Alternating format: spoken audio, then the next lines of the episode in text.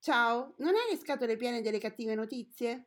Cercando di restare in contatto e prendendo spunto dal progetto 100 Happy Days, abbiamo deciso con pochi mezzi e tanta buona volontà di condividere solo cose belle. Chi siamo noi? Un gruppo di lettori che partecipano a gruppi di lettura di Casa Serio Editore e in giro per il web. Benvenuti!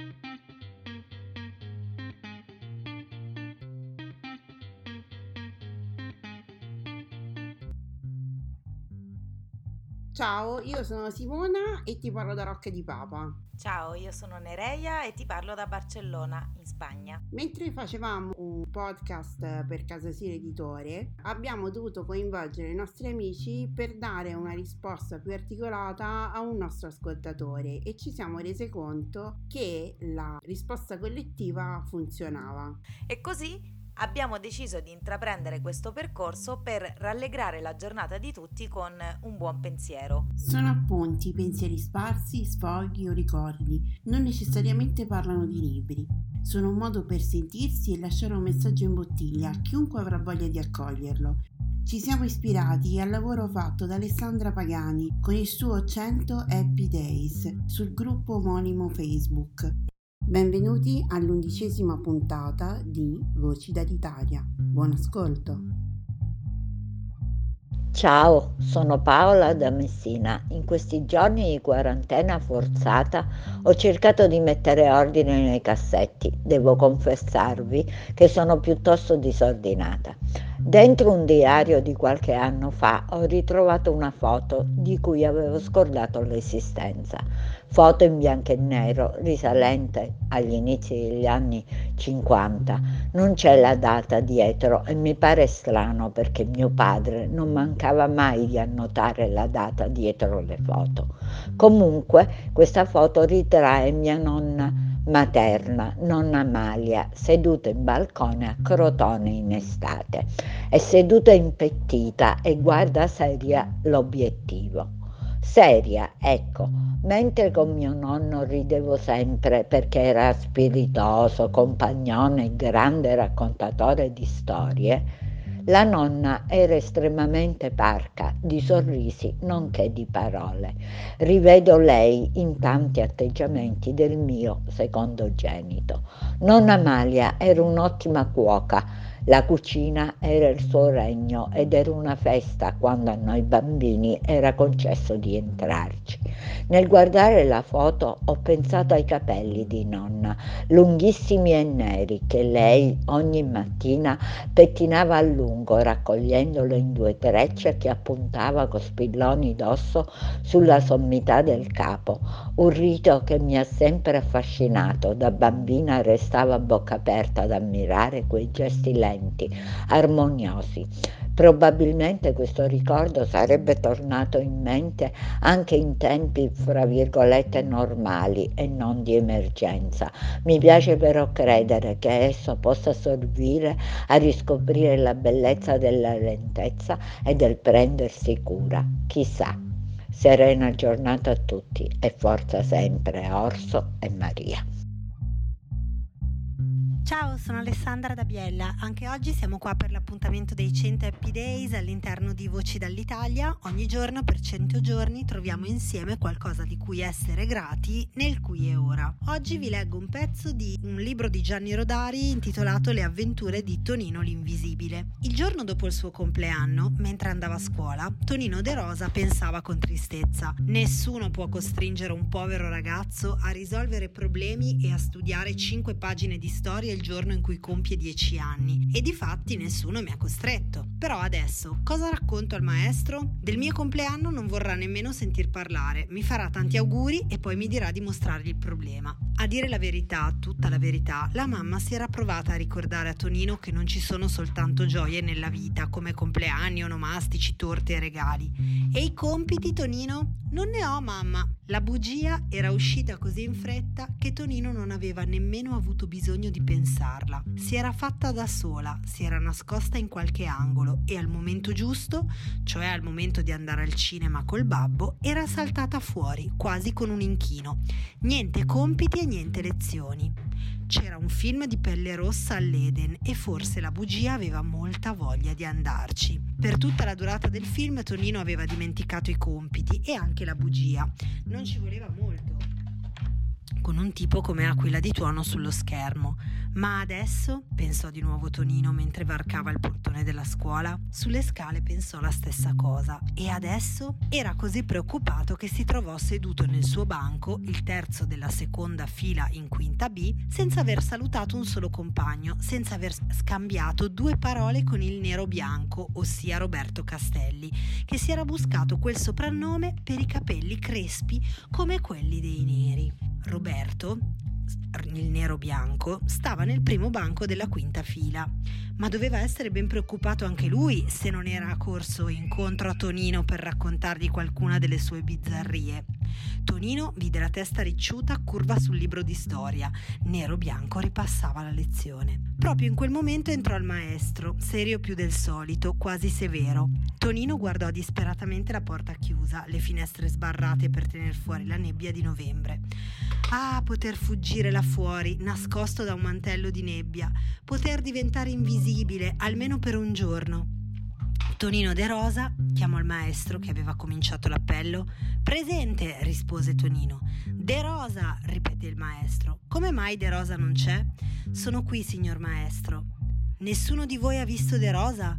No, signor maestro, questa era la voce del nero bianco. Metà della scolaresca aveva gli occhi fissi sul banco di Tonino, come se stesse guardando un banco vuoto. Tonino scoppiò a ridere, nonostante i tristi pensieri. Ma se sono qui, eccomi, non mi vedete? Nessuno gli diede retta. Anzi, il maestro raccomandò a Nero Bianco: Castelli, nel pomeriggio passa da De Rosa a vedere come sta, se gli è successo qualcosa, e fammi sapere. E continuò l'appello. Improvvisamente Tonino comprese. Era diventato invisibile come aveva desiderato.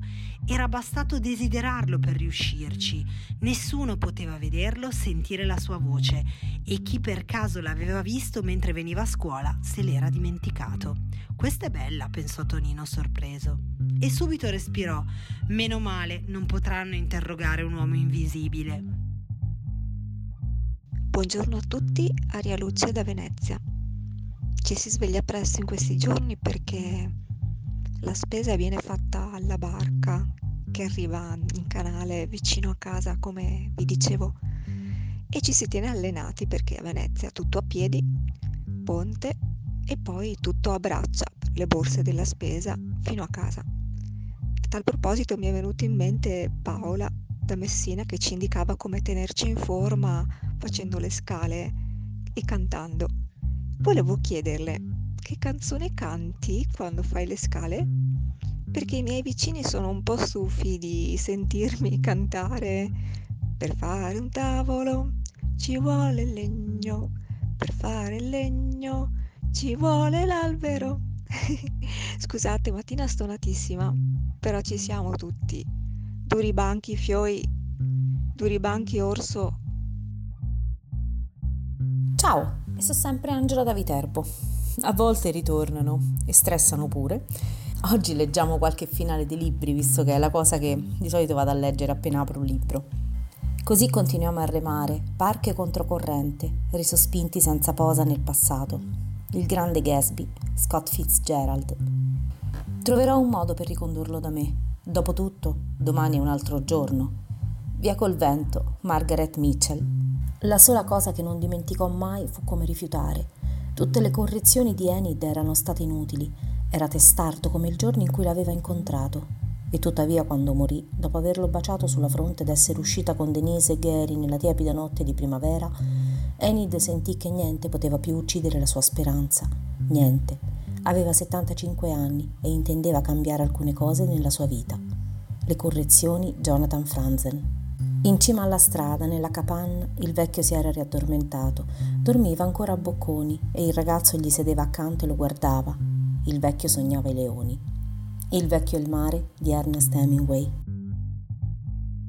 Buongiorno, sono Valeria Natalizia da Roma ed oggi, a chiusura di questa settimana insieme, eh, vorrei dirvi che anche se ho faticato molto, per carità, qualche buon pensiero l'ho trovato anch'io e anche in, insomma, in mezzo a tante difficoltà, a tante rinunce e sofferenze che chi più chi meno abbiamo tutti in questo periodo, sicuramente sto imparando, anche se non sempre facilmente, a, ad apprezzare i privilegi, ad apprezzare tante cose cose. Anche correre sul terrazzo condominiale, ad esempio, è diventato un piacere che veramente ho ignorato per anni e anni e che invece dall'altro giorno è diventata veramente un'abitudine irrinunciabile che mi fa stare molto meglio.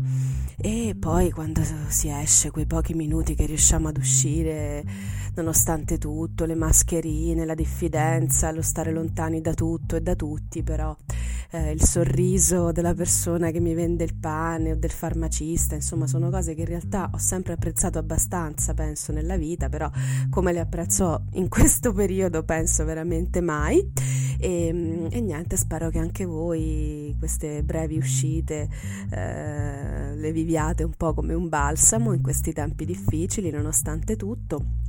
E niente, ieri eh, sono stati 128 anni dalla morte di Walt Whitman, uno dei padri della poesia americana, e l'altro giorno una ragazza che manda i suoi contributi a questo podcast eh, giustamente ci ha consigliato la visione di quel capolavoro che è L'attimo fuggente, che come molti di voi ricorderanno si chiudeva proprio eh, con una scena struggente in cui veniva recitata ad alta voce la poesia O capitano mio capitano, una delle più famose di Whitman eh, con questi versi famosissimi.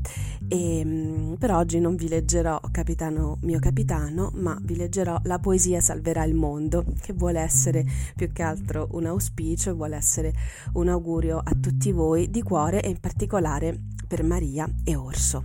Alla prossima. Il mondo sottomarino foreste al fondo del mare i rami le foglie ulve ampi licheni, strani fiori e sementi, folte macchie, radure, prati rosa, variegati colori, pallido grigio-verde, porpora, bianco e oro, la luce vi scherza, fendendo le acque, esseri muti nuotan laggiù tra le rocce, il corallo, il glutine, l'erba, i giunchi e l'alimento dei nuotatori. Esseri torpidi brucan fluttuando laggiù o arrancano lenti sul fondo. Il capodoglio affiora a emetter lo sbuffo d'aria e vapore o scherza con la sua coda. Lo squalo dall'occhio di piombo.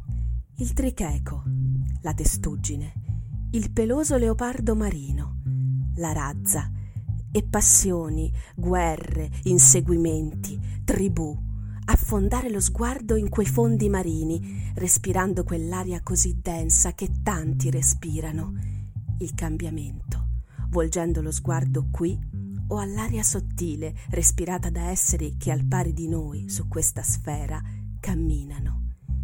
Il cambiamento più oltre, dal nostro mondo passando a quello di esseri che in altre sfere camminano.